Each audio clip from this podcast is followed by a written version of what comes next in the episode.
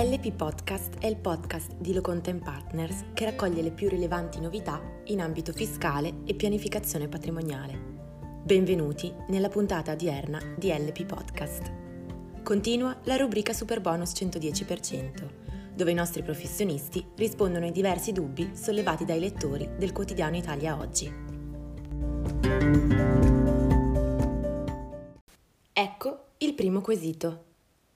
È ravvisabile un conflitto di interessi che possa precludere il riconoscimento dei benefici fiscali nel caso in cui un professionista incaricato di rilasciare le attestazioni sia anche amministratore e o socio della società incaricata di effettuare i lavori di efficientamento?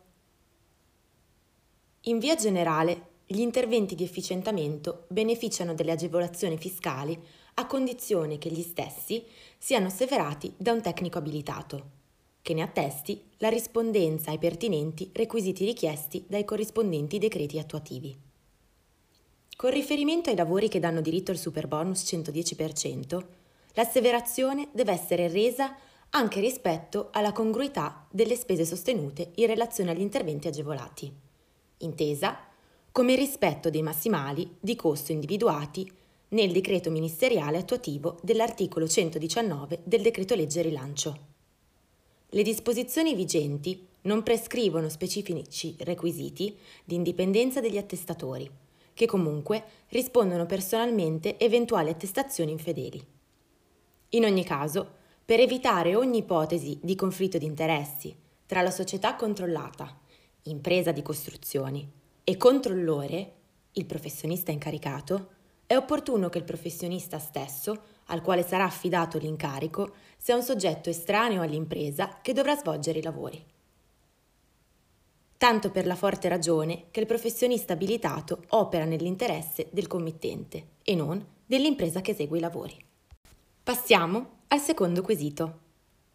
Un lettore intende effettuare, unitamente ad un intervento trainante, la sostituzione degli infissi e della caldaia intervento trainato, che erano già stati sostituiti negli anni precedenti utilizzando i benefici fiscali del cosiddetto ecobonus. Può quest'ultimo lettore accedere alle agevolazioni superbonus per l'intervento trainato? Può continuare ad utilizzare le detrazioni che derivano dai lavori ecobonus contemporaneamente alle detrazioni da superbonus? Quest'ultime calcolate sia rispetto ai lavori trainanti, sia ai lavori trainati di nuova realizzazione? Le disposizioni vigenti non escludono la possibilità di beneficiare contemporaneamente sia delle detrazioni d'imposta per lavori da ecobonus effettuati in anni precedenti, sia di quelle relative al superbonus 110%.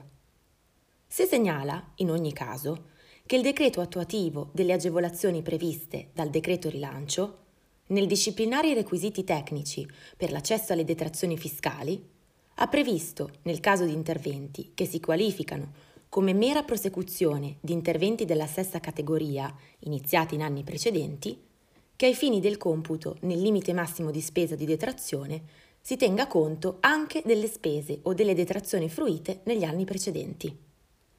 Ai fini della corretta individuazione della spesa massima ammessa in detrazione, è dunque importante verificare se il nuovo intervento è qualificato come prosecuzione di interventi iniziati negli anni precedenti.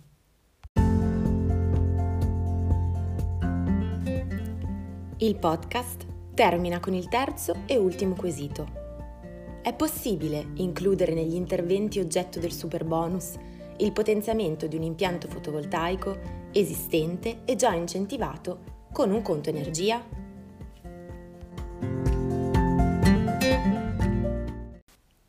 La risposta è negativa. Con riguardo agli impianti fotovoltaici già incentivati con un conto energia, l'Agenzia delle Entrate, con circolare numero 13 del 2019, ha disposto che l'installazione del sistema di accumulo su un impianto dà diritto alla detrazione sia nel caso in cui tale installazione sia contestuale che successiva a quella dell'impianto fotovoltaico configurandosi, in detta ipotesi, il sistema di accumulo come un elemento funzionalmente collegato all'impianto fotovoltaico stesso. L'installazione successiva del sistema di accumulo non dà diritto alla detrazione nel caso in cui l'impianto fotovoltaico non sia stato ammesso alla detrazione in quanto oggetto di tariffe incentivanti.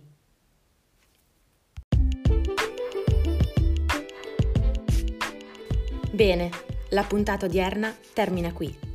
Lo studio coglie l'occasione per augurare a tutti un sereno 2021. Vi aspettiamo lunedì, sempre alla stessa ora e buona giornata.